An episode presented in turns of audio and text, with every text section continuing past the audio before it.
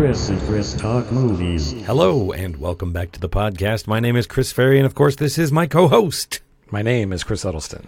And today we are both very excited to be talking to you about the 1990 Kathryn Bigelow film, Blue Steel. I think you're the most beautiful woman I've ever seen. Why would you want to become a cop? I like to slam people's heads up against walls. Jamie Lee Curtis is a cop with a problem. Robert! On the floor! All of you! Put the gun down now! 24 hours on the force and she's already blown some poor slob's face off. No gun found at the scene, Officer Turner. Nothing on the victim. The men on the force won't believe her. It was there, I saw it. The man at her side can't help her. I think somebody out there likes you. And the man in her arms is the killer. We have to stop him. Death. It's the greatest kick of all. Blue Steel, a point blank thriller. Do you have a synopsis for us, Mr. I do. As you said, this is a 1990 Kathryn Bigelow film. And the synopsis from Rotten Tomatoes says When rookie cop Megan Turner, Jamie Lee Curtis, kills a convenience store robber, she does not notice when psychotic commodities trader Eugene Hunt, Ron Silver, takes the dead man's gun. With no weapon at the crime scene, the police hold Turner accountable for killing an unarmed man. Meanwhile, Hunt uses the stolen weapon to go on a killing spree.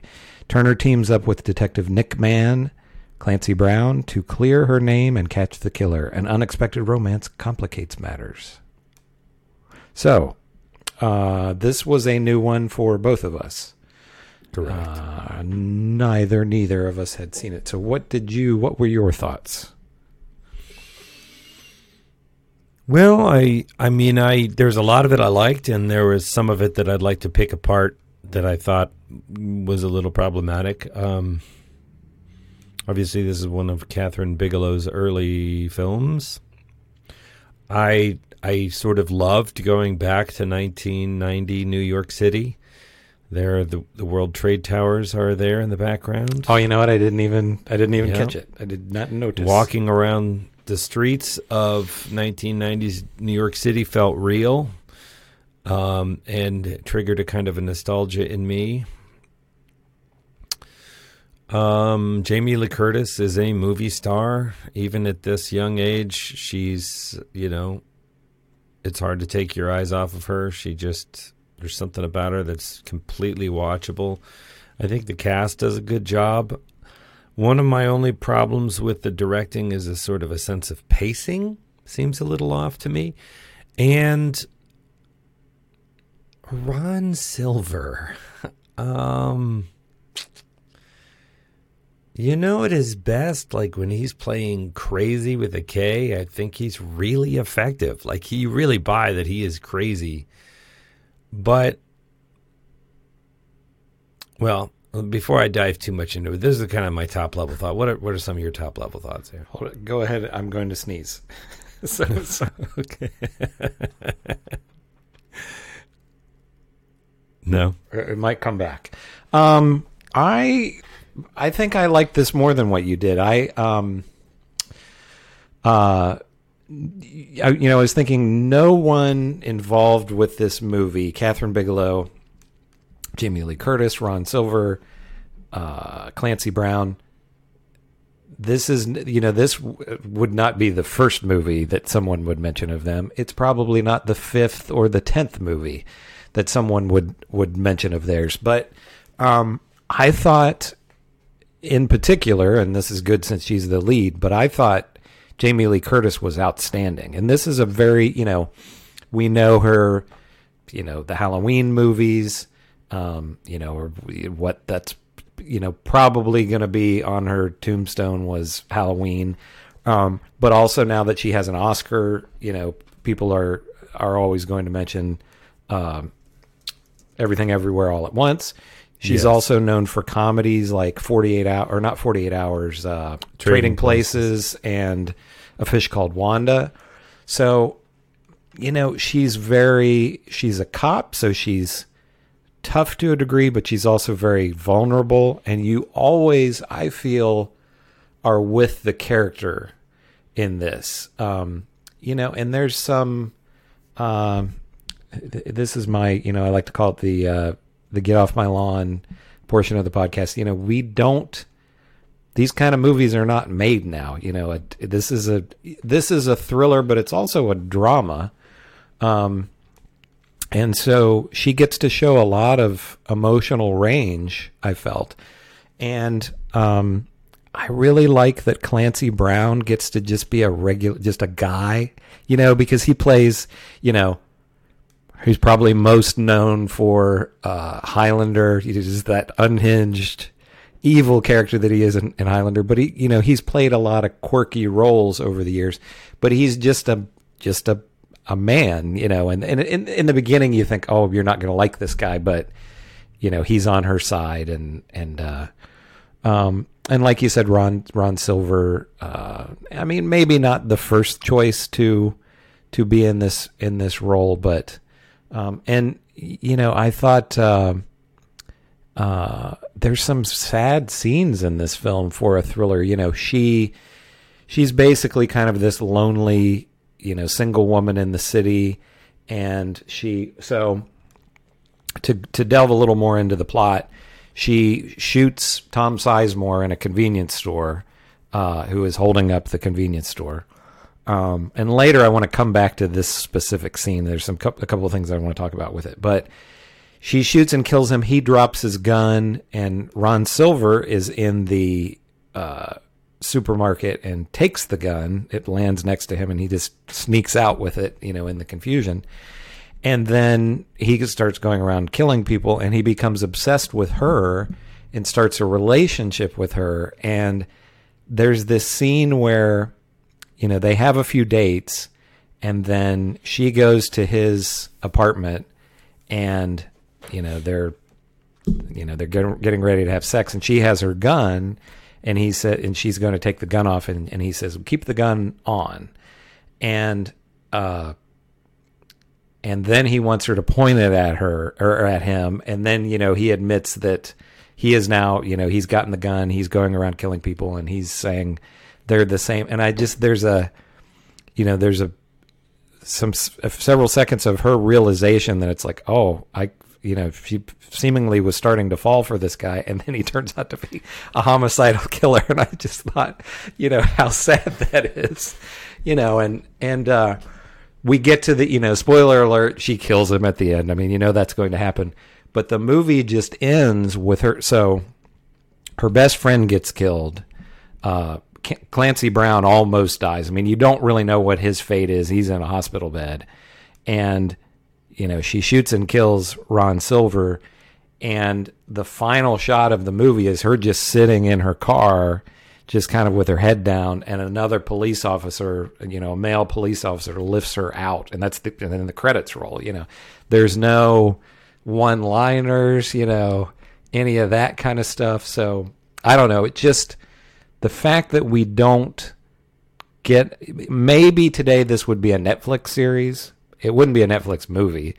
Um, but I just I don't know. I just find myself increasingly, I guess, as we get older, I think I want to see I still love to watch you know cheesy stuff and sci-fi and all that, but I think I more and more want to just say see movies about people and there's no nothing's computer generated. You know what I mean?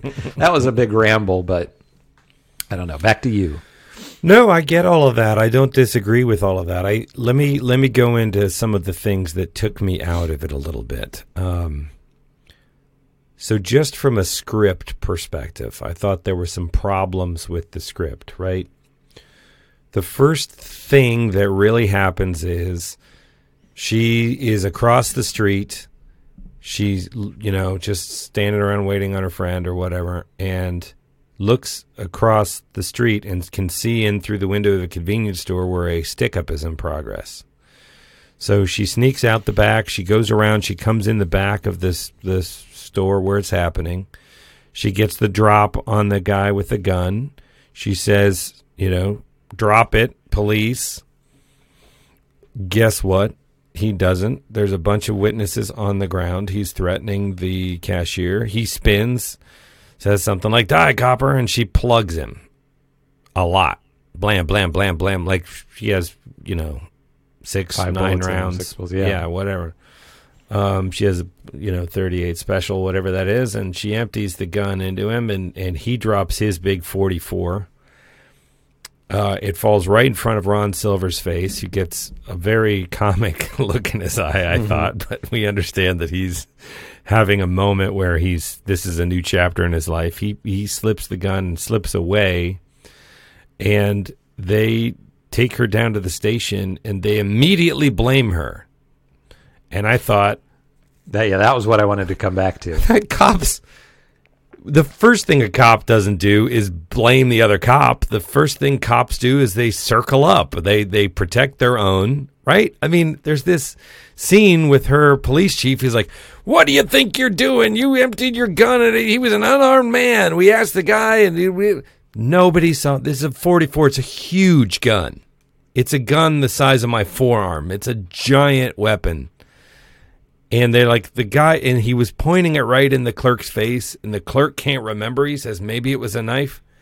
There's no security cameras even in 1990 there's nothing taking pictures of this. E- even if there's not even if there's not the first thing the cops say is uh, probably a clean shooting justifiable. Right? I mean i think that the movie Yeah, is I- supposed to point up some misogyny. She's a female cop she's young.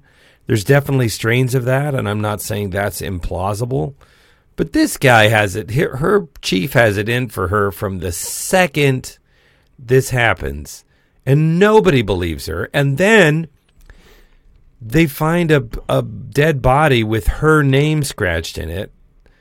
They say there's only one other person with her name in the entire of New York City, which I find Yeah. impossible to believe because her name Right. is not like Google Thorpe Mamblebri. It's, it's Megan Taylor or something like Yeah. that. You're telling me there's only one other Megan Taylor. She's 86, and we don't think it was her. Like, give mm-hmm. me a break. This is New York. Anyway, so so then they find out that you know there's this guy is sort of associated with her, and the first time is like, well, he's a well-respected businessman. You know, come on, we can't. He's connected. We can't make it stick. Okay, we've heard all that before. In short order, there's another incident and he's there. And then in short order, there's yet another incident and he's there. And you're just kind of like, guys, you know, do some police work. What's the common thread here? This this guy is always there wherever she is, and whoop, it's this. She's this crazy cop. It, it, bodies mm. keep piling up with her name on it. I mean, they know she's not doing it. I just was like, I do better police work than this. This is insane. Yeah, the and that's what I was going to come back to. The shooting, there's no way that she would have she they would have given her a medal. You know, it's like, hey, your first I don't know if it was her first day on the job or first week on the job or whatever. Even if they didn't find the gun, and it's it is laughable that they said, well, the clerk maybe thought it was a knife. Who cares? It was a knife. He was armed. He was holding the place up and, and he was threatening people there. There's no way that anything would happen to a cop in that situation. I mean, What? maybe in 1990, I don't, I don't know, but not in 2023. Who's you know? who's accusing her? Yeah, Right? Who's pressing charges? The perp is dead. Yeah. And none of the people in the store were like, she came in and shot this innocent guy. It was just Right? nothing." No, they were all like, he was robbing the store. She saved us. Right? Case Right. closed. Medal. Yeah, that was- Citation for valor. Right. And the, and it's not even really you you don't even really need that tension in the movie. You know, the you you you don't have to have her be suspended or whatever. I mean, the guy can can still be going around committing, you know, killing people Sure. and her not believe that they don't believe her on that or it's just like, ah, we can't, you know, he's an upstanding citizen. There's nothing, you know, our hands are tied. I mean, Until we have some happen. evidence against him, there's Right. nothing we can do. Right. But you, the worst, Clancy Brown, the worst he says is like, oh, we should keep an eye on this guy. And they're like, oh, shut up, you. yeah, yeah. They don't believe him either. You know, what are you doing? Even he's like, um, I don't know. It does seem sort of fishy. Like he's not. yeah, He's her closest ally, and and he's not even. And he's a detective. The other thing that bothered me about this movie is Ron Silver's crazy guy because he's kind of two crazies stitched together in a way that didn't feel like a real crazy to me. He is sometimes the very organized, very charismatic, very manipulative sociopath, a la Hannibal Lecter, who's manipulating her and staging a scene that he can blame on her when they show up, right? I mean, he's thinking three steps ahead, right?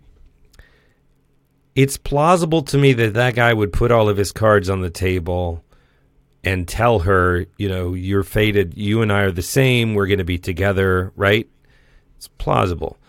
There's another th- like he's like lifting weights. He starts to hear voices, like he's a paranoid schizophrenic, right?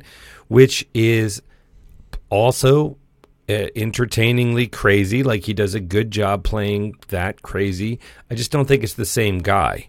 I don't. I just don't think that the manipulative psychopath that drives this drama. He has a lawyer played by our guy. I can never remember his name. Oh, what? th- Keep talking, and I'll look at Who does Yeah, a wonderful very- job of being the kind of annoying lawyer, like my client, you get him, you know, right? Mad dog lawyer. And he's Um, he's very young, but he's probably thirty five, but he looks like he's fifty five. Right. Yeah. Uh, bu- bu- bu- Philip- but no, not that's wrong. Go go ahead. Richard Jenkins. yeah, Richard Jenkins. yeah, I Um, had the same. I was thinking the same thing because there's a scene where late in the movie where he buries the gun, and then he goes out and he's it. digging it up like a dog. And you know, it's like, and I was thinking, okay, somebody this crazy, Right. would they be able to keep things together in order to? And it's not even like, and I thought, well, you know, you had like, um, uh, you know, Jeffrey Dahmer, who was this insane person, but Right. he was only, you know, he was killing like people sort of on the outskirts of society. Whereas there is one scene where Ron Silver um, kills a prostitute, but the rest of the time he's just killing like the first. I don't know if it was the first. Per- I think it was the first person. He just kills an old man on the sidewalk in Manhattan. You know, Right. I mean, it's like it's not. It's not like he's just killing like drug addicts and and uh, prostitutes not- that nobody cares about. You know, he's He's not just even careful about people, it. You know, yeah. He's not even So- careful about it. Shoots this guy in the middle of the crosswalk. And you're like, well, I don't know what part of the city. And you're like, it's New York City. There's never not people around. Right. Right? Yeah. Just in broad i mean it's at night but it's right out in the open and then when he kills the prostitute we don't see him kill her but then he's up on a roof or something and he sort of strips naked Rubs her blood And- all over himself. yeah he has her dress which is distinctive and it's soaked in her blood and he sort of literally paints his whole body in it and you're And like so there would just be DNA. at- Well, I mean, I don't know they had DNA in 1990, but there'd be fingerprints and stuff everywhere. there'd know? be evidence Yeah. Um, Yeah. And somebody would see this. I mean, you Right. roll your eyes and you go, only in New York. It's probably not real blood. It's some weirdo. But you'd note it, yeah. right? I mean, It's not even in New York. It's not every day you're seeing a naked guy on top of a building, No, rubbing blood all over himself. You know, It's upsetting, you know. You don't just ignore. It, it just struck me as unless he's like a multiple personality, and they just didn't get that into it. Like, No. If one of his personalities is a crazy manipulative, you know, controlling sociopath, and the other is a disorganized, you know, I just didn't feel like it's the same. Felt a little bit like the bad guy. They wanted to have their cake and eat it too, mm-hmm. and or maybe they're like, oh well, he doesn't seem crazy enough. Give him a scene where he's like hearing voices or something. I, I didn't. yeah. It didn't track for me. So I mean, but those two things kind of drive the movie, and I felt like it sort of lost me. I got about halfway, two thirds of the way through it before I was kind of like, "Eh, I don't, I don't know. You know, I couldn't. I Mhm. wasn't able to get over them.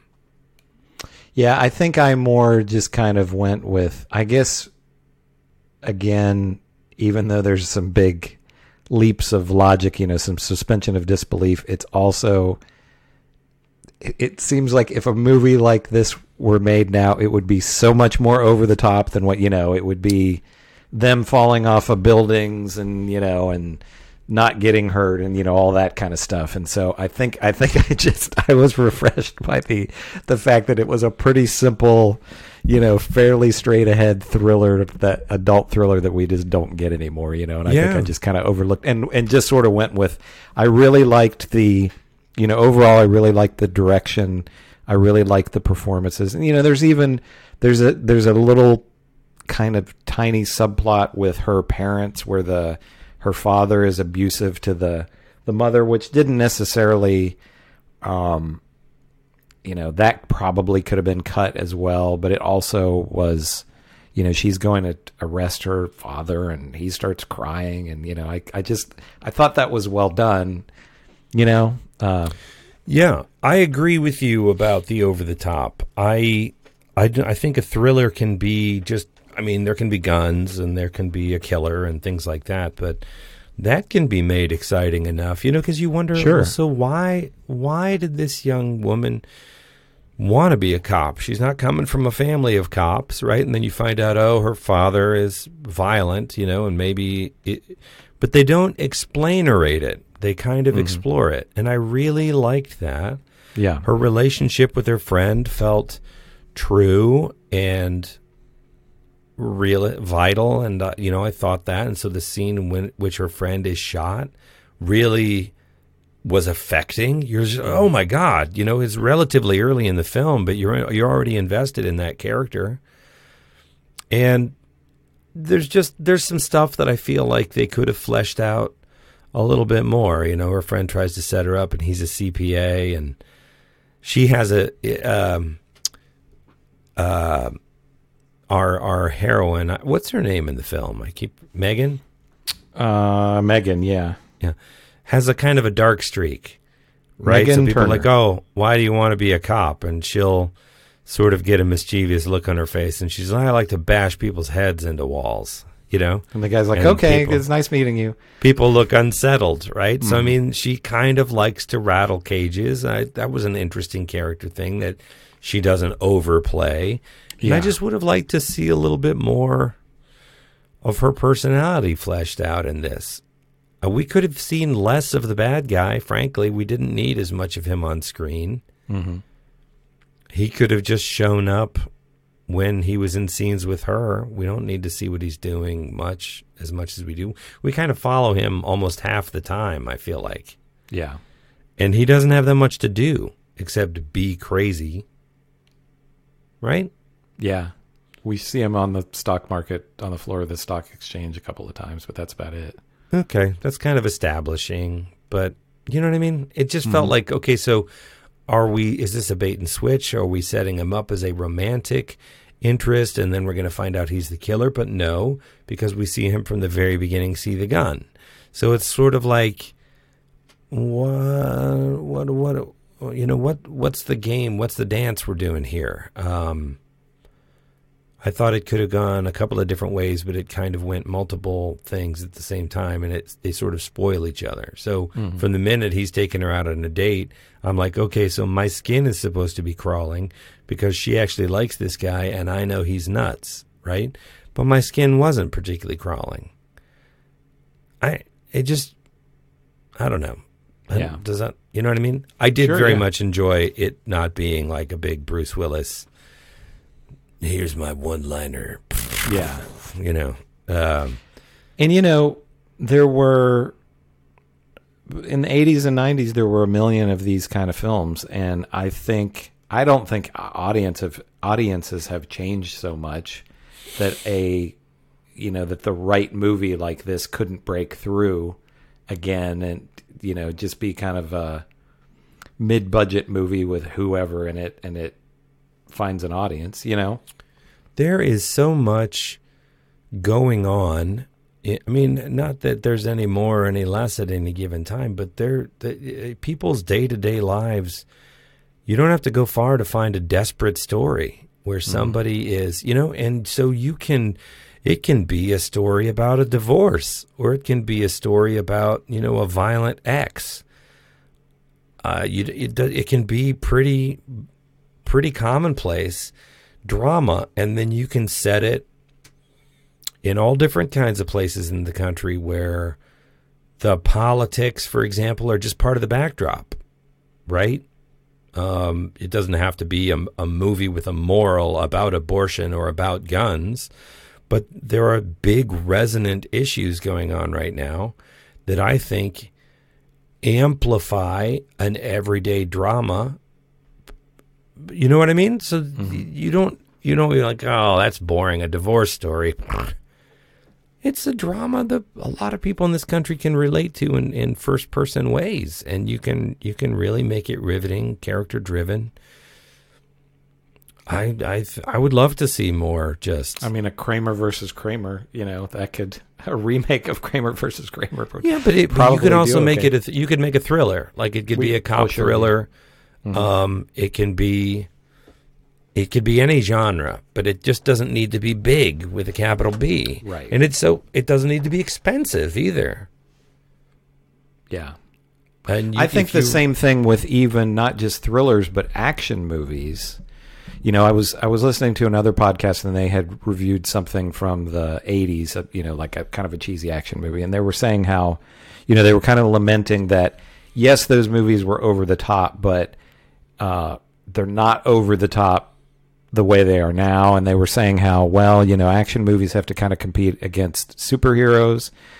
But you know, I was thinking, I think the audience can make the distinction between Superman flying around the moon and a guy in a muscle car driving through the moon. you, you know what I mean? and and I, I I I think they're you know like we watched. Uh, do you remember uh, the guest that we watched with you know Yeah. the uh, and that you know that was very much I liked it because it was very much an '80s, even though it took place in modern day. It was very much an '80s um, throwback, and you had yes, you know, again suspension of disbelief in that you know the guy's dodging all kinds of bullets and everything, but you know he didn't. th- There were still things a human could do, you know, in in the movie, and I and I think I know for me, um, and I guess there's the John Wick movies, which I haven't seen any of them, but uh, I they're, used to they're, re- they're cartoony. Okay, I used to really like action movies, and I don't like new action movies because they're just not grounded in any kind of reality at all, you know.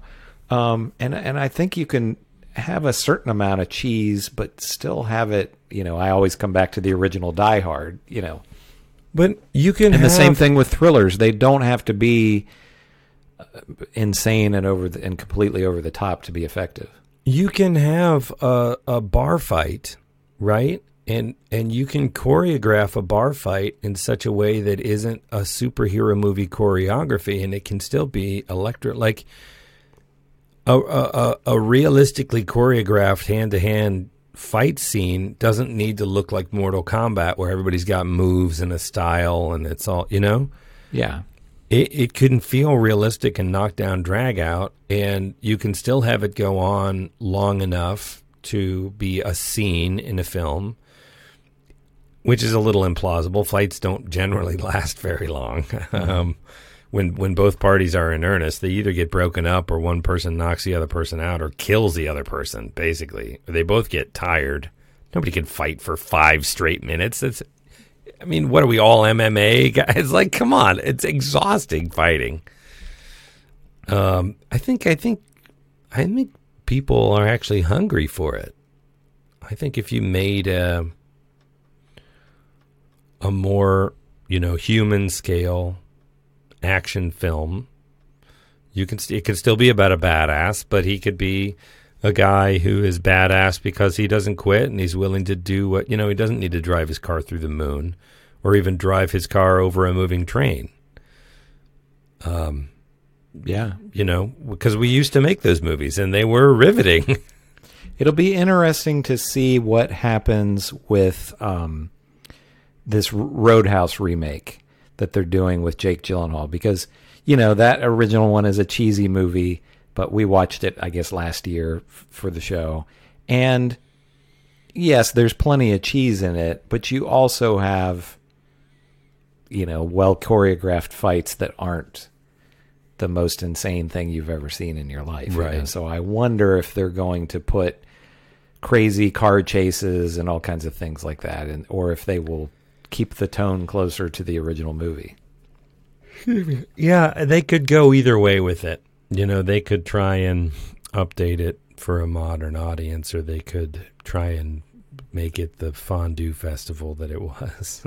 I just think, and you know, I think TV is is evident of this because all the stuff that that you know that I talk about that I lament that no longer exist is basically series now. Yeah. Um, but you know, I I I don't think necessarily audiences just you just keep having to one up the next thing. You you, know, I, I I think eventually it gets to where it's like, what can you do? You know, what can you do that people haven't seen before? I I don't know. I don't know where, but but ultimately, I you know I think there's always going to be room for good stories and um, just you know caring about characters. I agree. I that was some of my favorite stuff in this was the performances and yeah, I Yeah. think um as I as I look back on all my comments, I think it's really there was some some directing decisions that could very well have been in post. Um and I think the script was thin in a couple of core places Yeah. you know and and Yeah, I- there's not really once you start shooting there's not too much you can do about that um Right. Yeah, I definitely, after seeing, I mean, saw her in everything all, all uh, everywhere all at once, but also having watched these last three Halloween movies that she was in that are really bad, uh, but I still I still watched them. It it was just nice to see. Wow, I mean, she she really has range. Um, you know that that I don't think she's been able to. I mean, I haven't seen her entire filmography, so maybe there's some other performances like this, but she really has range that I don't think she's been. You know, because she got sort of pigeonholed, pigeonholed in that scream queen, um, uh, category, and and I don't think she's really always been able to show what she could do. well she's a terrific dramatic actor and the the real coup is that she's also genuinely funny Yeah, i mean i think a fish called Wanda, you know, in True Lies. it's hard to it's hard to say this but she came if she didn't succeed she came real close to stealing everything everywhere all at once Yeah, And that is an, almost an unstealable movie. I mean, the performances in that are so bonkers from everybody, but I she made a, a real strong effort at walking away with that movie. Her character is fantastic. yeah. Why don't she has the Oscar for it? You know, Yeah. to show. Uh, um. So I don't know. Is there anything more to say about this one?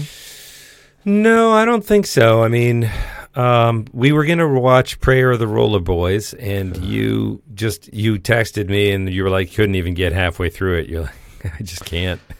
So I got to thinking we have our um I, as we're recording this, I think this is episode 147. So we have 150 coming up, and so we probably ought to, you know, brainstorm a little bit, and that would maybe be fun to do one something dumb that we watch together, and maybe that would, you know, that's the only way I I could see watching that this movie is watching it, you know, with a friend or friends, just with some drinks or whatever. But I don't know, like I only got 20 or so minutes. It wasn't as it's not funny. I was expecting it to be. It's not even unintentionally funny. It's just, I mean, they're they're they're playing it very earnest, but they're everybody's going around on rollerblades, you know, which is just ridiculous. But Yeah. yeah, it and there's a really bad kid actor in it. I mean, really bad. Um, so yeah, I so apologies to anybody that was excited maybe about what our thoughts were going to be on It this. It didn't but sound to me like you were even having fun I wasn't watching no. it. Yeah, so I, I don't. That's not a high recommendation for me. I, Yeah, I was just. Well, we so can I was happy. I I was happy when you said you hadn't watched it because I was really like, I really just, and I so I just immediately after you said, "Hey, let's watch the other movie," I immediately just switched to that and was like, okay, there have great. been a couple of times when you were like, "Oh, hey, have you watched this yet?" I'm like, "Yes, I have, and we are doing it." So we I'm have to gonna, do it, yeah, I'm yeah. not going to have watched that for nothing. I was afraid that was going to be the case, and I was like, God, I'm 20 minutes into this. I gotta, watch the rest of this. But um, before we do our wrap up, this is totally off the subject, but one thing that we have not talked about, and I've seen, I've been amazed. I talked to a couple, couple other people that I know who are into it. Um, that I'm just amazed I haven't really heard much discussion about. Did you watch the newest season of The Mandalorian? I've only seen a little bit of it. I haven't So- watched it all. I've just seen no. It just came and went. Like I've not seen anybody talking about it. And uh, I, again, I talked to a friend who's a big Star Wars fan, and she was like, "I tried to watch the first episode and I fell asleep." And she said, "I haven't, I haven't gotten back to the, you know." And she liked the other seasons, so I don't. It's just a little, and it looked like, you know, it wasn't like critics were panning it, but Rotten Tomatoes, the first two seasons were both over ninety, and this was like an eighty-five.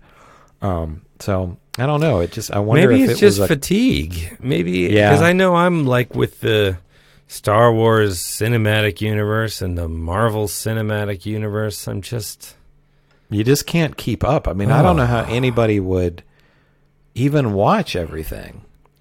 and they just keep metastasizing, and then now it's going to be like Ahsoka Tano, and you're like, well, how many seasons are there going to be of that? Like, I mean, I got it's just so much content, And I think, you know, they I think you're seeing the fatigue creep in because, you know, Guardians of the Galaxy is doing well, but you know, I I think you get into those B characters like Ant-Man and I I think they can only I don't think you can make, you know, 10 Ant-Man movies like you can make 10 Spider-Man movies. You know, I, I think Right. ultimately it's going to shake out where people are, okay, they make another Spider-Man. I'm going to show up for that. But some of these other characters, you know, and I think, I think Marvel thought they, cause they've had the magic touch, but it's like, okay, when you get to the C and D characters or do people, you know, is it, how long is that going to work? You know, where, Well, for me too, it was when they got to the end of that first ten years and they did the uh, Avengers arc, right? And it's the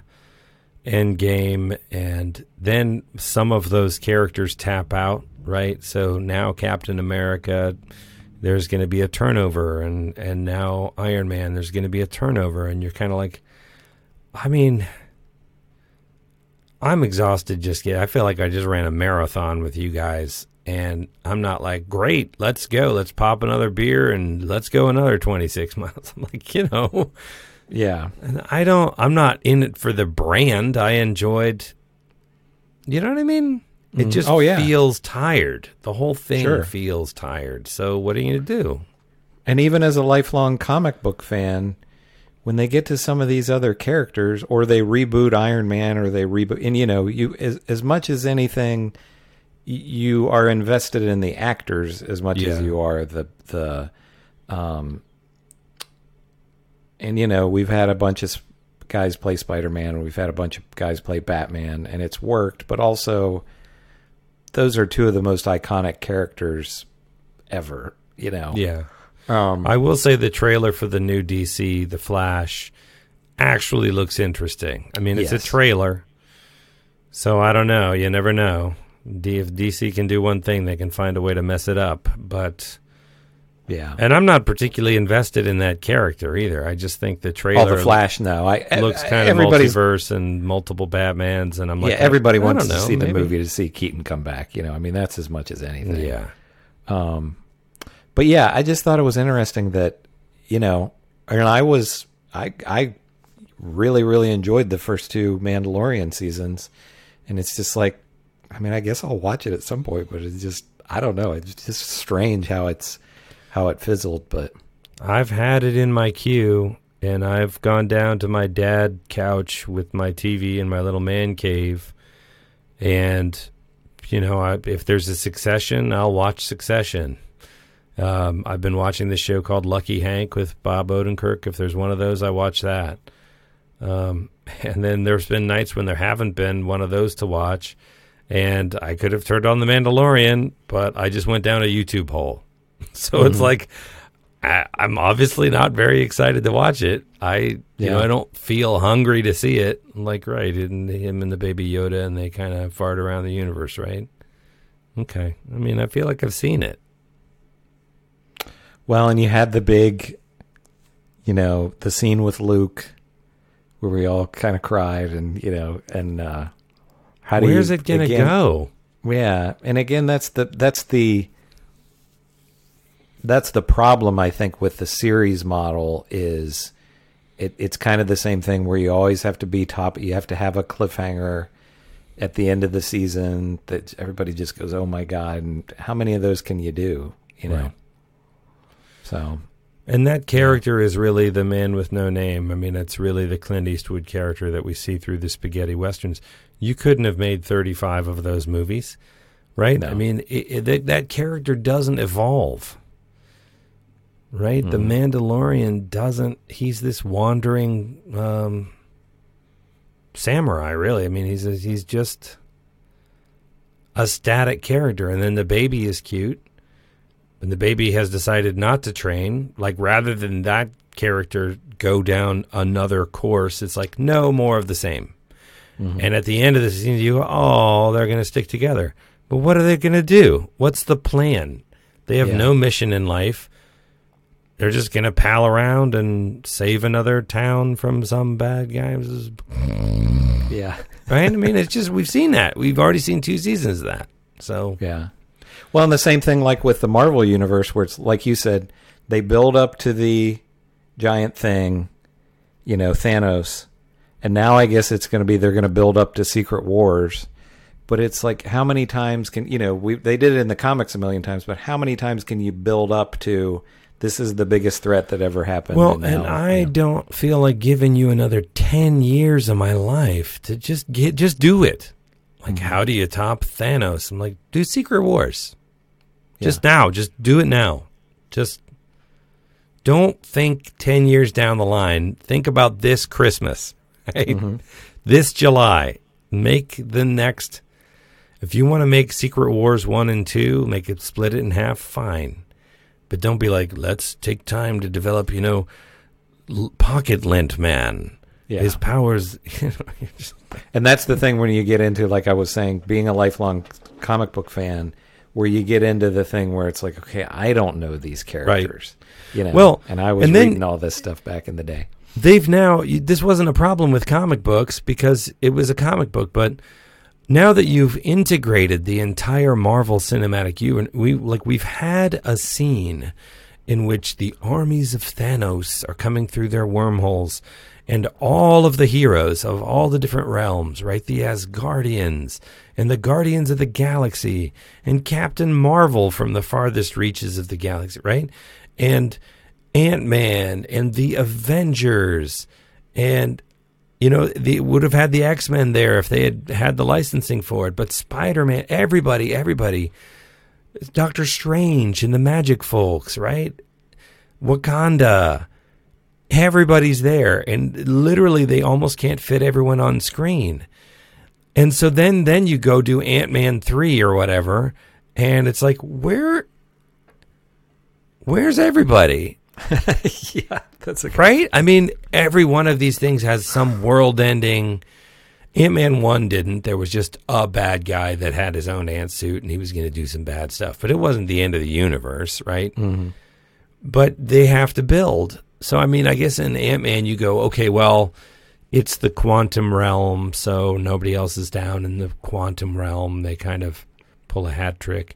But that doesn't work. Like, wh- who was the guy with the 10 rings? I don't know. You're always facing some big deal.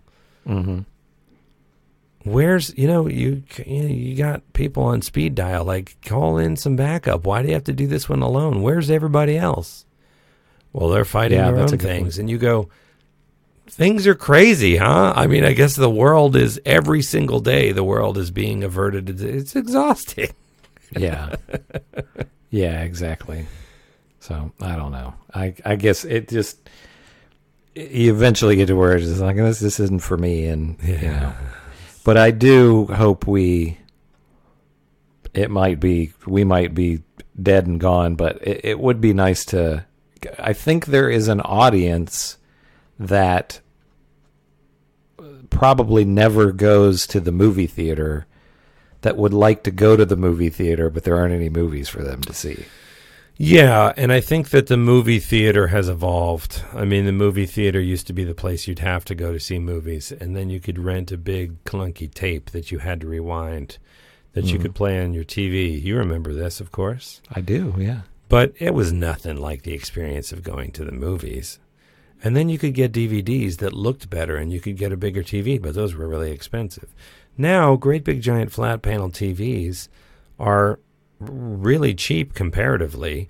You can Yeah. stream stuff in excellent looking stuff and you can have a sound system that is also comparatively cheap that sounds just as, as you can turn your living room into your own private theater and it really is much the same experience.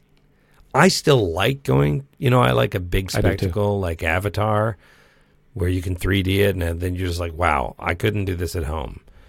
But it's gotten pretty close. So I think that the idea of going to the theater, like I'm really into the draft house thing. I love that. I love Sure, yeah, to yeah. go get a beer and it's a kind of a brew pub experience and they show more kind of offbeat films. I like going to see a big popcorn movie in the theater with a big crowd, but you know, I miss I miss movies like you're talking about that aren't a series, that there aren't 10 episodes of this. It's just one hour 45 human scale drama or dramedy or action, you know, it can they can cross boundaries a little bit.